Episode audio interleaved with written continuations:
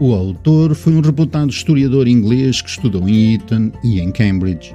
Esta obra, publicada em Londres em 1851, tornou-se rapidamente num êxito.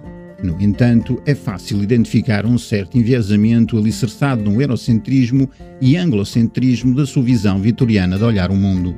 Ler sobre as 15 batalhas que, de uma forma ou de outra, marcaram interseções importantes na nossa história coletiva lembra-nos como os impérios são filhos da soberba e da barbárie, mas também da estratégia e da tática militar que ao longo dos séculos se foi aperfeiçoando.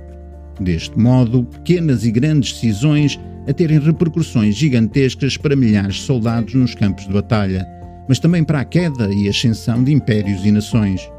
Todas as batalhas aqui descritas representam momentos de clivagem na história da Europa e do mundo ocidental. O que somos hoje tem as suas raízes nestes e em muitos outros conflitos militares.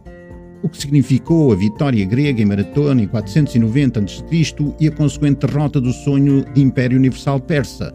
O que teria acontecido se a Invencível Armada em 1588 tivesse sido bem sucedida na tentativa de Filipe II de subjugar a Rainha Isabel e anexar a Inglaterra. Para a Espanha era o domínio à escala global e para o Papa significava finalmente eliminar o protestantismo. E o pensar se Napoleão, que após ter fugido de Elba e tornado novamente imperador de França, tivesse ganho em Waterloo em 1815 contra os exércitos aliados comandados por Wellington? Pois, outro galo cantaria. Boas leituras!